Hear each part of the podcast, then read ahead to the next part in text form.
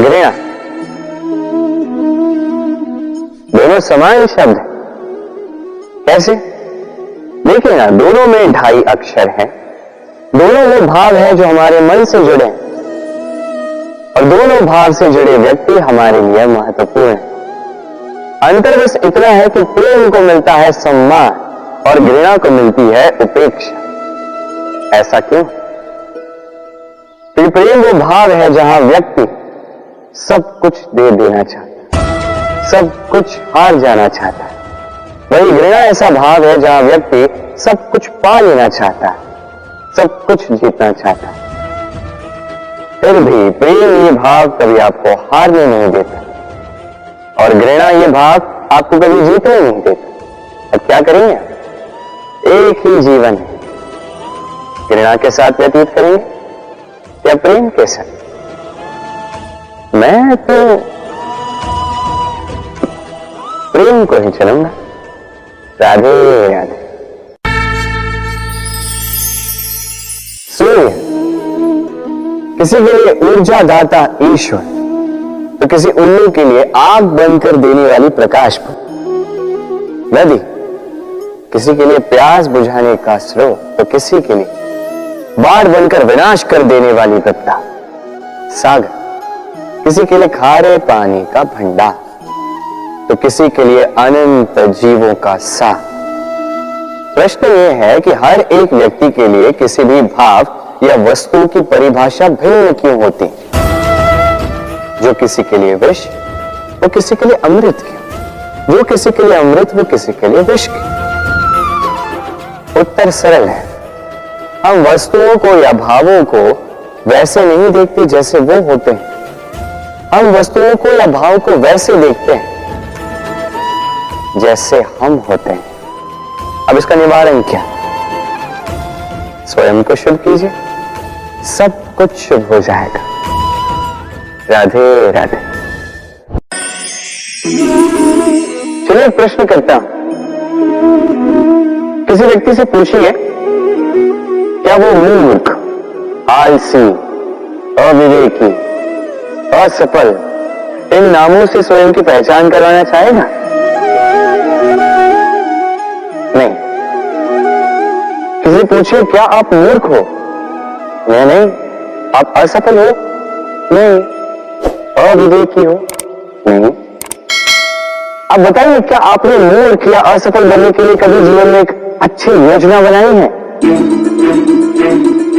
उत्तर मिलेगा नहीं। क्योंकि कोई भी योजना नहीं बनाई जा सकती जिससे आप मूर्ख या असफल बने। व्यक्ति मूर्ख या असफल तब बनता है जब वो योजना ही नहीं बनता। देखिए छोटा सा जीवन इसे नियोजित करें ताकि अधिक से अधिक लोगों को आप जोड़ सके, अधिक से अधिक प्रसन्नता पा सके, अधिक से अधिक सफलता प्राप्त कर सके, अधिक से अधिक लोगों का मार्गदर्शन करके उनका कल्याण कर सके। असफल रहकर घर पर बैठने से अच्छा ही है कि आप एक योजना बनाकर असफल क्योंकि तब आपके पास एक और विकल्प होगा। एक नई योजना बनाने का, उसे साकार करने का। ये कोई ना कोई योजना तो होगी जो आपको आपके लक्ष्य तक पहुँचा दे। राधे राधे। सत्य। और? असत्य। दोनों में अंतर क्या है? अंतर है तो केवल अक अब अ से होता है आरंभ, अ से होता है अंत। सत्य वो है जहाँ सारे मार्गों का आरंभ होता है। असत्य वो जहाँ सारे मार्गों का अंत होता है। अब इनके पाव तो नहीं होते, किंतु फिर भी ये निशान छोड़ ही जाते हैं। सत्य वो निशान छोड़ता है जो एक उत्तम उज्जवल उदाहरण बनता है। और असत्य वो उदाहरण छोड़ता है जो एक कलंकित इतिहास बन जाता है। अब आप आप आने वाले समय के लिए कौन सा निशान छोड़ेंगे? निर्णय पूर्णतः आपका है। राधे राधे कभी आपने सोचा है? हमें जीवा के साथ साथ कान क्यों मिले? अब आप कहेंगे, सरल सी बात है, ताकि हम बात करने के साथ ही सुनना भी सीख लें। अब इसका एक और तात्पर्य है। पहले मुझे बताइए, स्वयं की प्रशंसा सुनना किस किस को अच्छा लगता है? सभी को अच्छा लगता है। अब यही है सा यदि इन कानों से आप स्वयं की प्रशंसा सुनना चाहते हैं तो सर्वप्रथम इस जीवा से दूसरों की प्रशंसा करना सीखें। अब प्रशंसा के विषय में अत्यंत महत्वपूर्ण बात आपको बता देता हूँ। कभी किसी की प्रशंसा यदि आप करते हैं तो सर्वप्रथम उस व्यक्ति का उत्साह बढ़ जाता है। तत्पश्चात स्वयं में यदि झाँक कर देखें तो इस मन में भी संतोष और प्रसन्नता आ जाती है। और एक बार ये मन प्रसन्नता से भर जाए, तत्पश्चात कोई प्रशंसा करे या ना करे? कोई अंतर नहीं पड़ता।